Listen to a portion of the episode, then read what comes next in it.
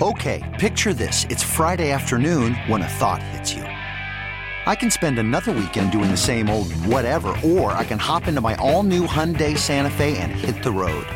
With available H-Track all-wheel drive and three-row seating, my whole family can head deep into the wild. Conquer the weekend in the all-new Hyundai Santa Fe.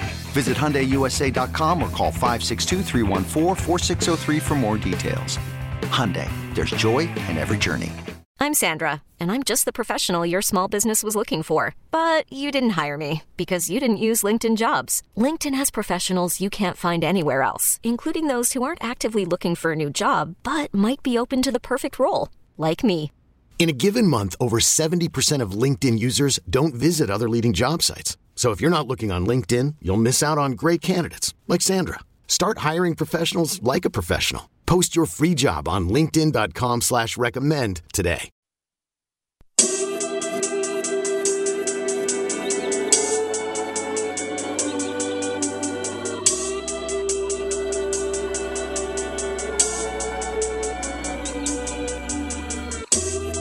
Welcome back.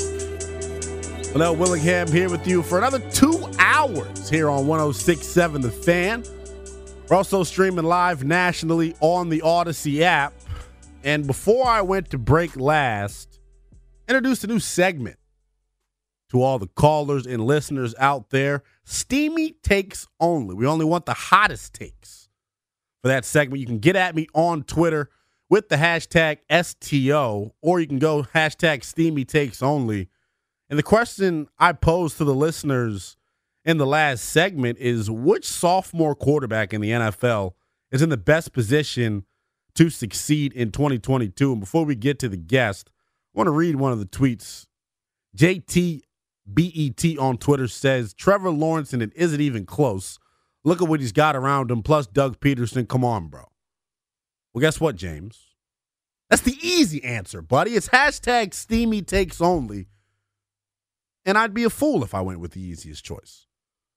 But I also had the easiest choice of guests when I want to talk National Football League. Mark Schofield, USA Today's touchdown wire, wall to wall coverage of the National Football League.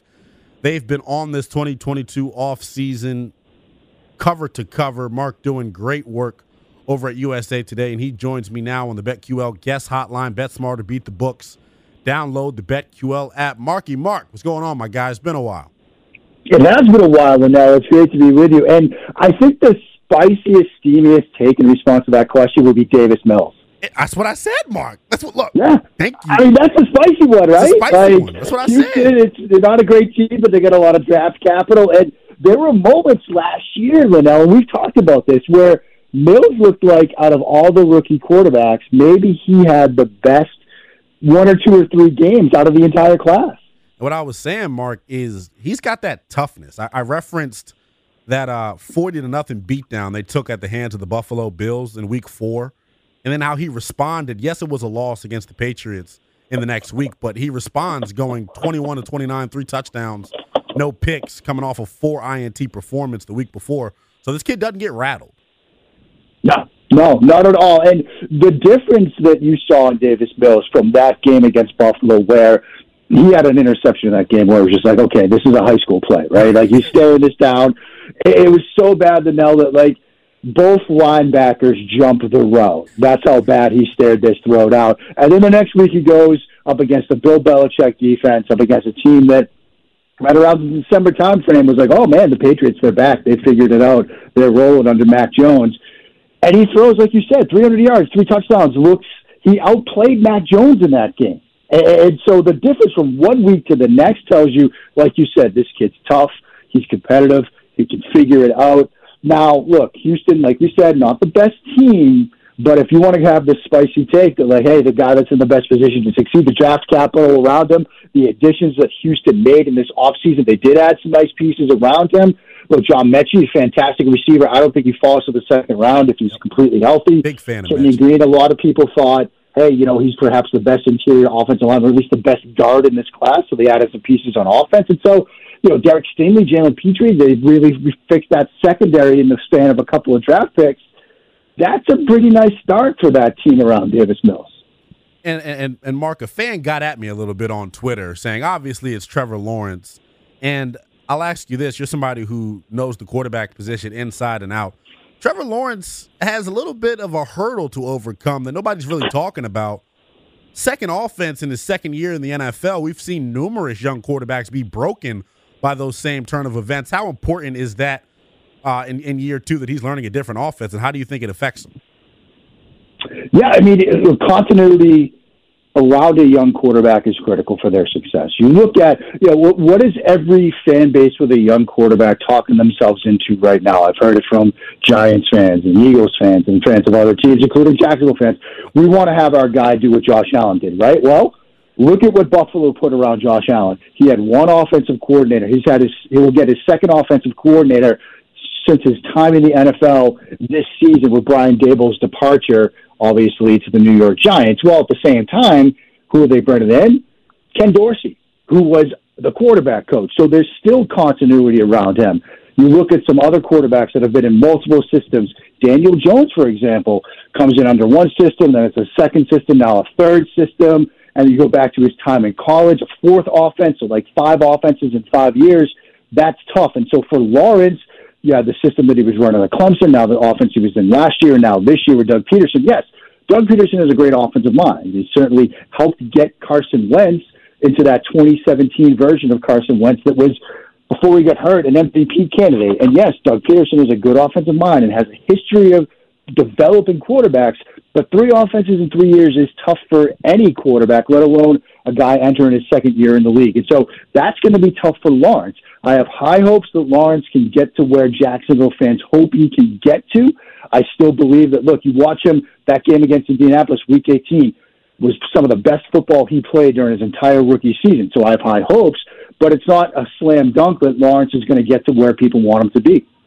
Joining me right now on the BetQL guest hotline is Mark Schofield of USA Today's Touchdown Wire. You can give Mark a follow on Twitter at Mark Schofield. And Mark, I'd be remiss if I didn't bring things back home to the NFC East. I'll start with the Philadelphia Eagles because I know you do a little bit of work uh, for the Eagles as well. A lot made about the offseason that Philadelphia's had. If you look at all the pundits around you know around the nation, Philly lauded as the best offseason in the National Football League. But Mark, you know where I'm hitting at with this. There's one major question still to be answered on this Philadelphia Eagles roster, and that is the quarterback position. What are your thoughts on Jalen Hurts entering year three?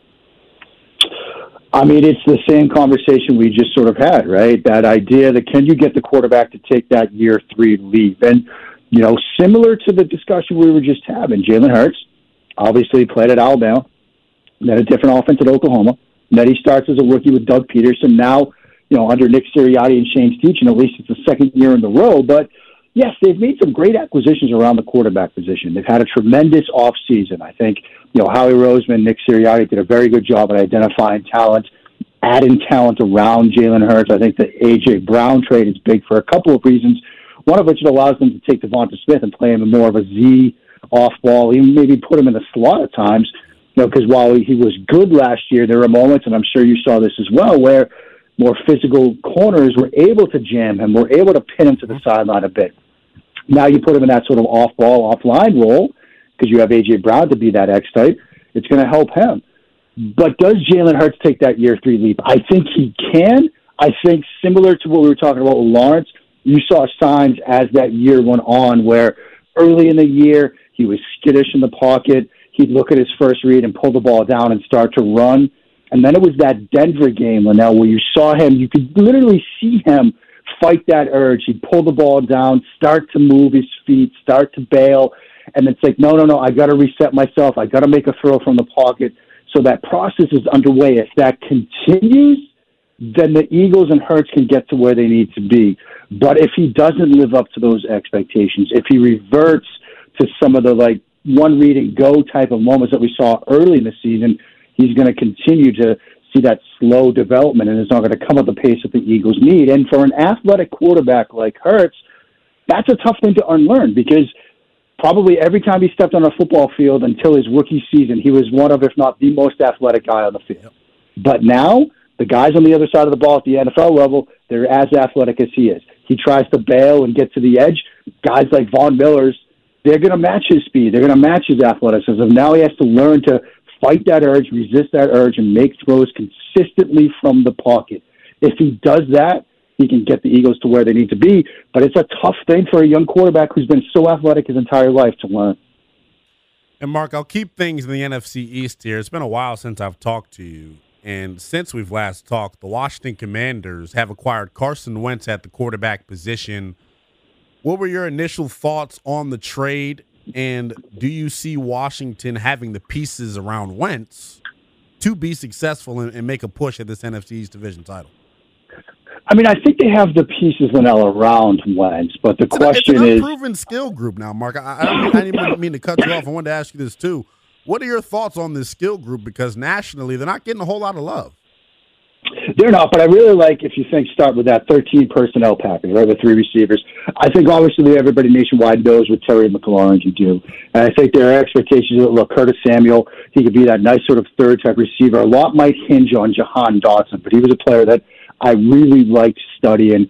Somebody that look, people will look at and look at the size, and think, all right, well, he's probably just a slot receiver. But then you see how Penn State used him, and he's got the ability to play on the boundary. He had the ability to play outside. He had the ability to separate against press aligned defenders. And, you know, Big Ten, SEC, ACC, all that stuff. Yes, you know, he probably didn't face absolute elite corners week in and week out, but he faced some good players in the Big Ten. And had that success against press line defenders. And so I think that's going to help. And we know that, and I've seen you talking about this, and others have talked about this as well. They want to be a vertical pass and attack. And I think that's what Wentz fits best into right now. When you watch him under Pederson, even in that 2017 season, he was at his best when pushing the ball downfield. Under he tried to do a lot of stuff in the shorter areas of the field, a lot of short mesh crossers, triangle reads Wentz is better when he's just letting it rip and attacking downfield. That was when he had his, his best games, his best moments on film last year when he was attacking downfield. And so then I think the pieces are in place. My concern and my hesitation, it's flashing me back this discussion to that moment at the combine when I walked into the, you know, the media area just as Chris Ballard was walking out and he had gotten done with his podium session and he was red faced and people were following him and it was just chaos in the media room and I'm like, what did I miss? Because I had just landed and everybody's like, look, man, Chris Ballard just absolutely torched Wentz's draft stock of his you know trade stock here. He just basically said, look, you know, I had a conversation with him for an hour. He has to handle coaching better. And so everybody just left that meeting, left that interview session thinking they're not going to get anything for this guy. They're going to have to cut him. Maybe they'll get a seventh. And so to see Washington turn around and make this trade, it was surprising at the time, but I think like you and I talked about, it just gave you another window into the fact that this league did not trust this quarterback class. And so Washington sitting at 11 realized we need to address the quarterback position, but none of the guys in this rookie class who could all be available to us at 11 would be a better option than Carson Wentz, even given what Chris Ballard just did. And so, you know, a bit of a long-winded answer there. I was surprised by the trade, but I think now, with the benefit of what we saw play out at the draft, with just one quarterback in the first round and just one in the first two rounds, really, it makes a bit more sense. I think the talent is there, but which version of Wentz are we going to see? We probably won't see 2017, but if Washington can get at least 2019 Wentz, I think the pieces are in place for this to be a successful year. Mark, I'll, I'll stick on Wentz here. I'll argue this: even if we get the Wentz from 2021, I mean, look at, and obviously I was the leader of the Heinicke Hive. You know this. But just look at how porous of play Washington got out of Heinicke last year. If you put Carson Wentz's 27 touchdowns and seven interceptions into Washington's QB slot, I mean, this is a team that probably might win 10 games a season ago, even with the tough schedule they had. And I say all that to ask you this. I just mentioned the numbers 27 touchdowns, seven interceptions. Why is it that Indianapolis was so quick to move on from Carson Wentz because when you look at it from just a number standpoint, he had a pretty good year. Yeah, I mean, I, I think a lot of it came down to how that season ended, and I think in many ways the sort of national conversation around Wentz has there's a lot of recency bias at play here, right? Because you have a situation where you're going out of Jacksonville in a must-win game and you lose you know, that's going to sort of poison the discussion in a sense. People are going to be fixated on that was his last time out and look what he did. And then obviously the situation, the scenario I just described at Indianapolis during the combine where as we all thought, uh, Chris Ballard basically took a blowtorch to his trade capital, his trade stock there. But I think if you step away from that, and if you, you have those other moments where, you know, interceptions he threw against Houston, the interception slash fumble on that rainy night against San Francisco, if you strip away those like five to seven plays per year where Wentz just does something that makes your jaw drop for all the wrong reasons, he's a solid NFL quarterback. The problem is, can you get those? Can you cut down those five to seven to two to three? If you can do that, I think you're going to be in a good position. But even with the five to seven, he put up those numbers he put up last year, and I think, like you said, now that would have been an improvement for Washington from a from a quarterback production standpoint, which is probably why they looked at this entire quarterback landscape. They looked at even what Ballard said and said, you know what? Even with all that, this is still an upgrade. That season he had last year is still an upgrade. As for why Indianapolis moved on, though, I think it's a lot of how that season ended and things that happened away, you know, with the the Ballard comments in terms of how he had the criticism and how he took the coaching at times. You know, they're going to have to sort of address that. Washington will in the season ahead when Vince, you know, when he makes a mistake, how they handle that. But I think you take away those bad moments from Wentz. There's a still good, still a good quarterback inside. Yeah, and you mentioned it, Mark. Kenny Zampese, the quarterback coach here in Washington, and Scott Turner, the OC. Scott just got a brand new extension at the start of this offseason. He's going to have to earn his money, and you continue to earn yours, my friend. I appreciate you joining me. Anytime, my friend. Be well, buddy. Have a great night. Yes, sir. You too, my man. Boy, and what a great interview that was. Mark Schofield, USA Today touchdown wire. I love having Mark on because you're getting it from a national, you know, standpoint. And Mark watches a lot of a lot of film, a lot more film than Linnell watches. Uh, by the way, but Mark Mark Schofield definitely my guy. Give him a follow on Twitter at Mark Schofield. But when we come back, we'll continue to dive into our STO take of the night. Which sophomore quarterback is in the best position to succeed in 2022? You can continue to get at me on Twitter at NELL underscore BTP. You can also blow my line out on the MGM National Harbor listener lines 1 800 636 1067. When we come back, I'll tell you which sophomore quarterback is in the worst position to succeed in 2022. Don't go anywhere. Ride with me. Linnell Willingham here with you on 1067 The Fan. We're also streaming live nationally on the Odyssey app. Okay, picture this. It's Friday afternoon when a thought hits you. I can waste another weekend doing the same old whatever, or I can conquer it. I can hop into my all new Hyundai Santa Fe and hit the road. Any road. The steeper, the better. Because my all new Santa Fe is available with H track, all wheel drive, so I can hit the trail without a worry in the world. Heck, with three rows and best in class rear cargo space, I can pack the whole family in with all our gear. We've got available dual wireless charging for our phones, so we'll never lose touch with civilization, and we won't lose touch with the primordial power of Mother Earth. So, which is it? Waste the weekend or do something a little more epic? And conquer it in the all new Hyundai Santa Fe. Visit HyundaiUSA.com or call 562 for more details. Hyundai, there's joy in every journey. Us a bird's eye view of the National Football League here in the 2022 offseason. But before we went to break, I teased it again. Hashtag STO. Get at me on Twitter with the hashtag STO. Steamy takes only. And my question for tonight was which sophomore quarterback is in the best position to succeed? Uh, before Mark came on, before Mark came on, I, I answered with Davis Mills, and I went on my rant about why Davis Mills was in the best position to succeed. And Mark just backed me on up, making me look like a genius. Mark obviously watches so much film. Obviously, he's so credible, which obviously makes me so credible because we gave the same answer.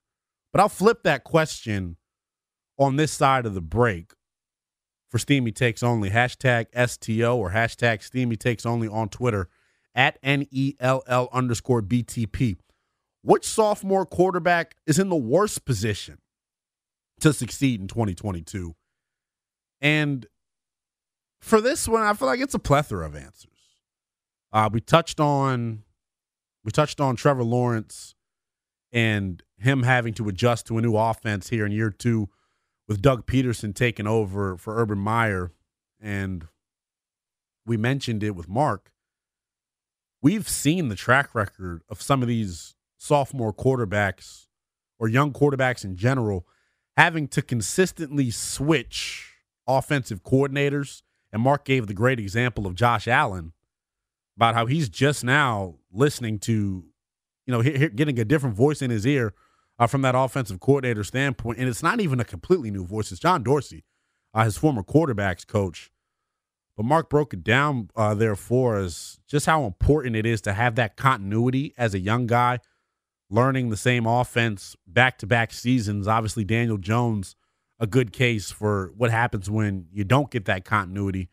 Uh, Daniel Jones obviously looks like he's on his way out uh, with the Giants. But I'll tell you which sophomore quarterback is in the worst position to succeed. And all my fans out there in the Bay Area, cover your ears. I think it's Trey Lance. Trey Area is what they were calling him. We saw in that first in the, in the preseason some of the things that this young man was capable of, but it's a it's a it's a mind scratching, head scratching situation out there in San Francisco, and I'll tell you why. It's well documented the draft capital that Kyle Shanahan and John Lynch gave up to move up to acquire Trey Lance. And I don't have the exact uh, details of the trade right here in front of me, but multiple first round picks. And this isn't the first time Kyle Shanahan's been a part of a trade up for a big time quarterback. Just see 20, 2012 here in Washington when the team decided to trade up for Robert Griffin III. And this situation sort of reminds me of the situation back in 2012 when Washington selected Robert. And I'll tell you why. I don't believe that Kyle Shanahan and John Lynch were on the same page when it came to moving up to acquire Trey Lance. And, and, and here's why I say that. The quarterback that Trey Lance had to supplant to become the starter in San Francisco, he's no Joe Namath, right? He's no Tom Brady. It's Jimmy Garoppolo a guy who has been as inconsistent as they've been since he's entered this league. And last year, as poor as Jimmy Garoppolo played, we didn't see the quarterback that the 49ers traded up for. He couldn't supplant Jimmy Garoppolo. And in 2021, 20 touchdowns, 12 interceptions, 3,800 yards, 68% completion percentage a jag, like my big bro Grant Paulsen would call him. He's a jag, just just a guy at the quarterback position, and he's pretty much always been just the guy.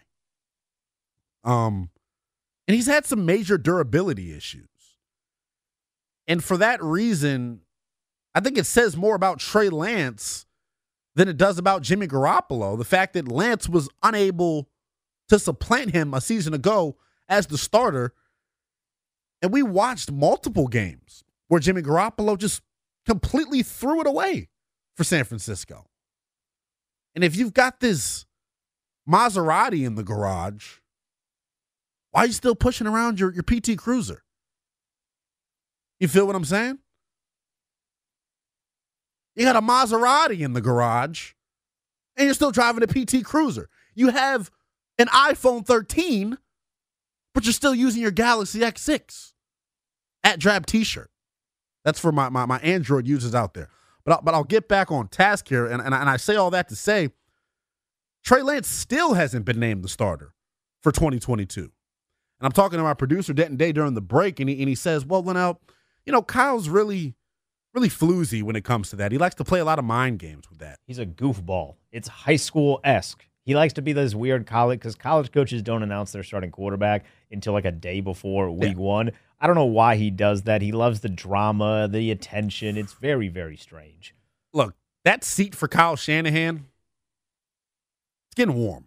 Starting to get warm again, I feel like, because you don't make a move of this magnitude to go up and get a quarterback to not put this young man on the field. And they've got the drama surrounding Deebo Samuel. They are they were very injured a season ago, to say the least. They they dealt with a lot of injuries, and that's the thing, and the reason why I'll give them the benefit of the doubt. But I say this for Trey Lance and why I have just no confidence in him coming in and being the guy for San Francisco. It's not because the rest of the roster. I don't know what this kid is. I, I don't know what Trey Lance is. I know that they traded up massive haul of draft capital to acquire him. I haven't seen why yet, though. They haven't proved why they gave up that huge haul to go get him. Because, like I said, he couldn't even unseat Jimmy Garoppolo a season ago. As a matter of fact, if my if my memory serves me correct, of the first round quarterbacks, he is the only one. Started the least amount of games. We even saw the S show that was in Chicago with Justin Fields. I have more confidence in Justin Fields moving forward. And he didn't show me zilch, showed me nothing. He showed me nothing. But he also was dealing with a much worse supporting cast than Trey Lance has out in the Bay Area. Trey Lance has got arguably, I'm a Washington Markin fan, and this is my favorite player. Trent Williams is the best left tackle of the 2000s, in my opinion, of the 2010s at least. 2010s is not even an argument. He is a physical freak at the position. And if it wasn't for the malpractice here in Washington from the from the physicians, he'd still be here. And we'd have the best left tackle in football, but we don't. That's here nor there. We're here to talk about Trey Lance. And when I look at Trey Lance and everything he's got around him, Kittle, the offensive line, the running game, that the Shanahans just somehow get to work. I mean, they could they could put pads on me and put me in the backfield, and I'd run for a thousand yards in, in, in Kyle Shanahan's offense. Everything is there for Trey Lance to succeed. My only question is, what's taking so long?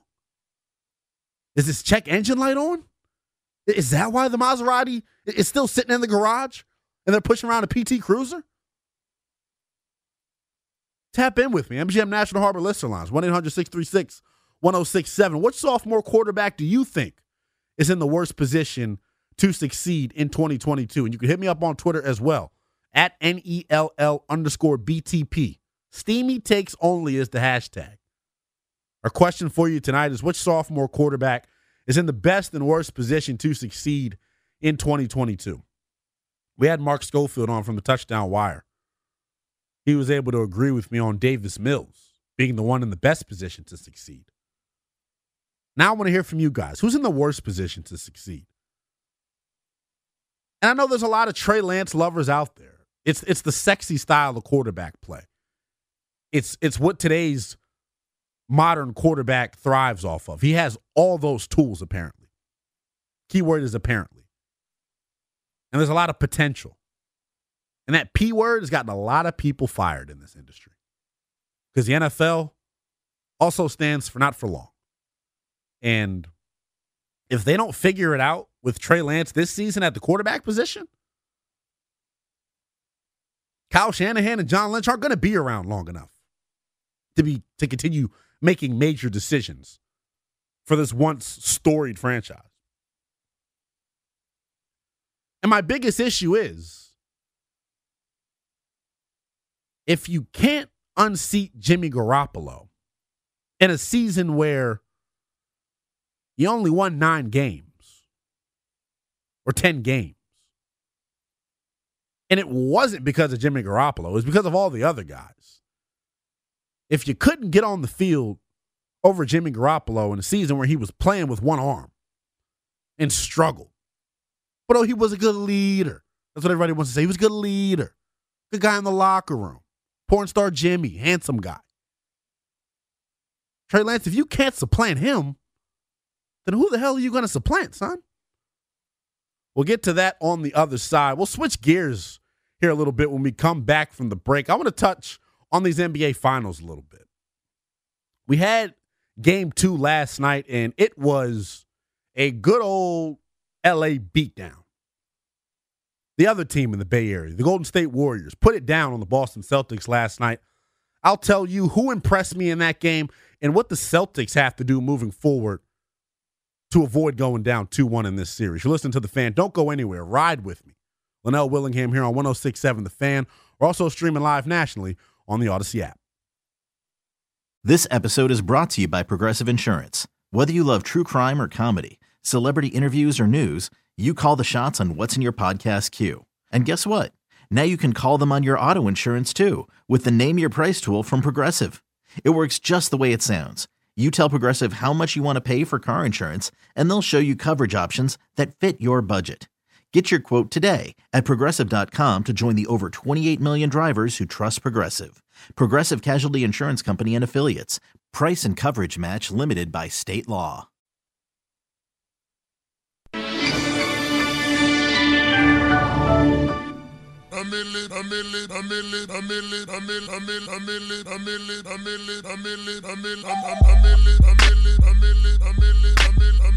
You did. Linnell Willingham back with you here on 1067 The Fan. We're also streaming live nationally on the Audacy app. Coming up at the top of the hour, I'll be joined by Chris Miles of NBA TV. We'll talk NBA Finals. We'll talk some of the head coaching vacancies in the National Basketball Association. But before I went to break, I told you guys what I wanted to get into. And I'll say it straight up like this. Last night, June 5th, 2022, game two of the NBA Finals, the Golden State Warriors punked the Boston Celtics. I'll say it's flat out like that. Call, call a spade a spade. And the issue that I had with Boston is this was not the effort that and, and the level of complaining that an Ime Udoka team plays with all the sec the whole second half of this season, the Boston Celtics have done a tremendous job taking after the personality of their head coach. And last night in game two, they just simply didn't do that. And it started off early in that first quarter. Boston, seven first quarter turnovers, yet they only trailed by one point. And what you saw from Golden State on the defensive end, which you didn't see, you know, last Thursday night, it's just a different level of intensity. And I think getting Gary Payton back, I think helped with that a lot. You saw the way they were able to switch everything. And the other guys for Boston, when I say the other guys, I'm talking about guys like Payton Pritchard, Al Horford, Grant Williams. They didn't step up when they were needed the most. In game one, these shooters for Boston were unconscious. They were unconscious. And a lot of it had to do with the lack of defensive pressure that we saw from the Golden State Warriors. And, and it was just a completely different ball game. If you follow at Keith Smith NBA on Twitter, he got some great nuggets here. Uh, per this is per NBA stats. The Boston Celtics 19 of 31 on open to wide open three point attempts in game one. That includes a whopping 13 of 23 on wide open threes. That's in game one. Game two, 12 of 31 on open to wide open three pointers. And the wide open threes get cut down to 6 of 13. So obviously they weren't able to do the same damage from the perimeter and weren't able to have that same success from the perimeter that they were that they were able to have in game 1 and give credit to Golden State. I think there was a different level of intensity, and it started off in that first quarter. You saw the level of physicality, and you saw the Boston Celtics get frustrated with it. Golden State changed some of their matchups, and it worked. It, it simply just worked out for them. But for the Boston Celtics moving forward, there were some positives to take away here uh, if you're Boston. You saw the reemergence of Jayson Tatum. He obviously struggled mightily uh, in that game one. Last night, bounces back, was unconscious uh, from the field. Six of nine from beyond the arc, eight of 19 from the field, six rebounds, three assists.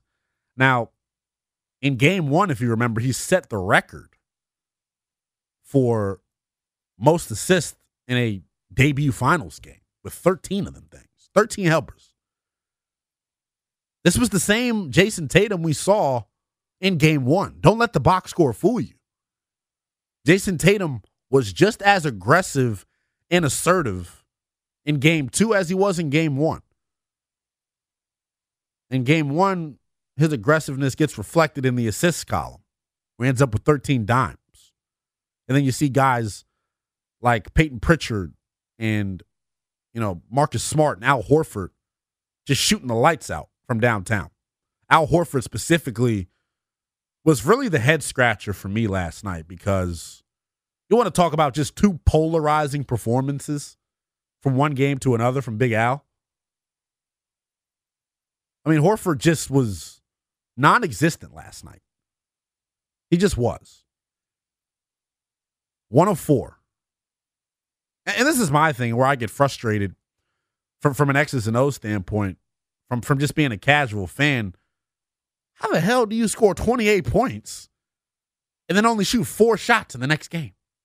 It, that doesn't make sense to me on all fronts. Where's your aggression?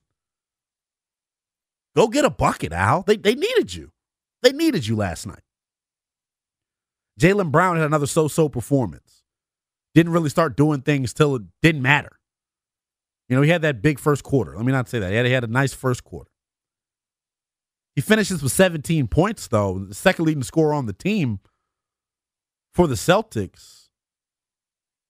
They got to combine six points out of Al Horford, Robert Williams, and Marcus Smart in that starting lineup. You got to be better. You got to be better than that. And in my opinion, where this game changed and turned on his head was the controversial play that everybody's talking about this morning, or everybody was talking about this morning and this afternoon and going into tonight. That no call, well, excuse me, it wasn't a no call. They ended up just calling it a common foul on Draymond Green when him and Jaylen Brown were fighting for the ball on, I believe it was the Warriors sideline. And Draymond Green, as he normally always does, just doing a little extra, right? Trying to get under your skin in a different way. And those of you who played basketball, if you dive on the floor and you get tangled up, you know there's an unwritten rule in this sport. You get the hell off of me after two, three seconds. You're not about to lay there with your legs dangled over my neck and I saw Draymond Green do that to Jaylen Brown last night. And the Boston Celtics responded in a completely different manner than I thought they would. That was, you know, in that second quarter.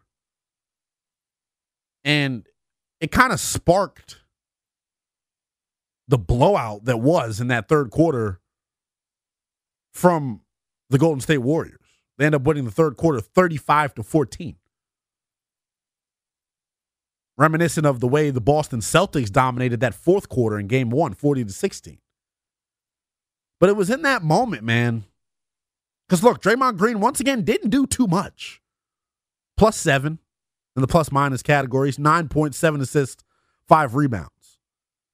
But his physicality and Golden State following that and and playing and taking after the identity of Draymond Green, it showed.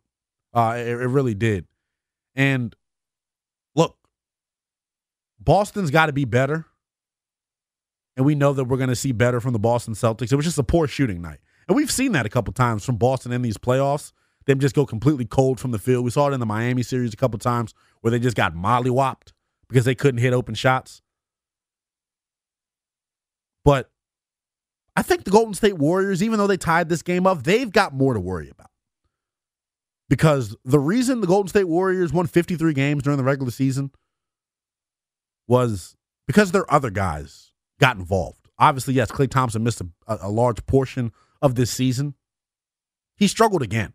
That's two straight games now in these finals. Klay Thompson has been a no show. One of eight from three, four of 19 from the field, 11 points. Jordan Poole, his numbers are deceiving. He didn't really get going until garbage time when the game was already too far out of reach for Boston to get back in it. But he was only 6 to 14. So they've got to get better production out of their other guys in order, you know, for them to continue to, to beat up on Boston here. But I'll wrap things up with this. Going into the Garden, I believe they'll what, what they what do they play Denton? Is it is it Wednesday night? Yeah, they take these long breaks in the NBA finals. Yeah, I know they take this long break to give them time to travel. They're going to Boston. Get, relax, then. Nah, relax. on give, give them time to travel. Give them time to travel. Look, I mentioned game three because when they walk into the garden for game three, it's going to be electric. And Al Horford, you know, spoke about it in his post game pressure uh, last night, just talking about how excited this Boston team was to get back home. I definitely think this series goes in the favor of the Boston Celtics in game three. When we come back, I'll be joined by Chris Miles of NBA TV talking NBA Finals. We'll also ask him about some of the head coaching vacancies in the National Basketball Association. Darvin Ham, new Lakers head coach, had his, had his introductory press conference today. It was also announced that Mike D'Antoni named as one of the finalists for the New Orleans for the uh, Charlotte Hornets job. Excuse me.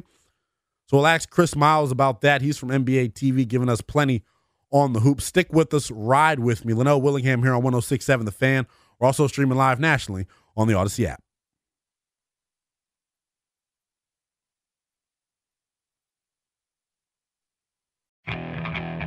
Okay, picture this. It's Friday afternoon when a thought hits you. I can waste another weekend doing the same old whatever, or I can conquer it. I can hop into my all new Hyundai Santa Fe and hit the road. Any road. The steeper, the better. Because my all new Santa Fe is available with HTRAC, all wheel drive, so I can hit the trail without a worry in the world. Heck, with three rows and best in class rear cargo space, I can pack the whole family in with all our gear. We've got available dual wireless charging for our phones, so we'll never lose touch with civilization, and we won't lose touch with the primordial power of Mother Earth. So, which is it?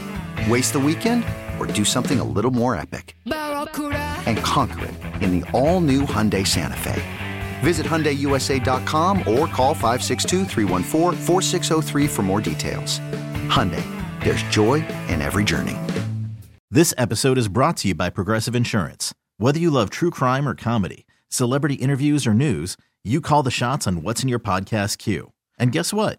Now you can call them on your auto insurance too with the Name Your Price tool from Progressive. It works just the way it sounds. You tell Progressive how much you want to pay for car insurance, and they'll show you coverage options that fit your budget. Get your quote today at progressive.com to join the over 28 million drivers who trust Progressive. Progressive Casualty Insurance Company and Affiliates. Price and coverage match limited by state law.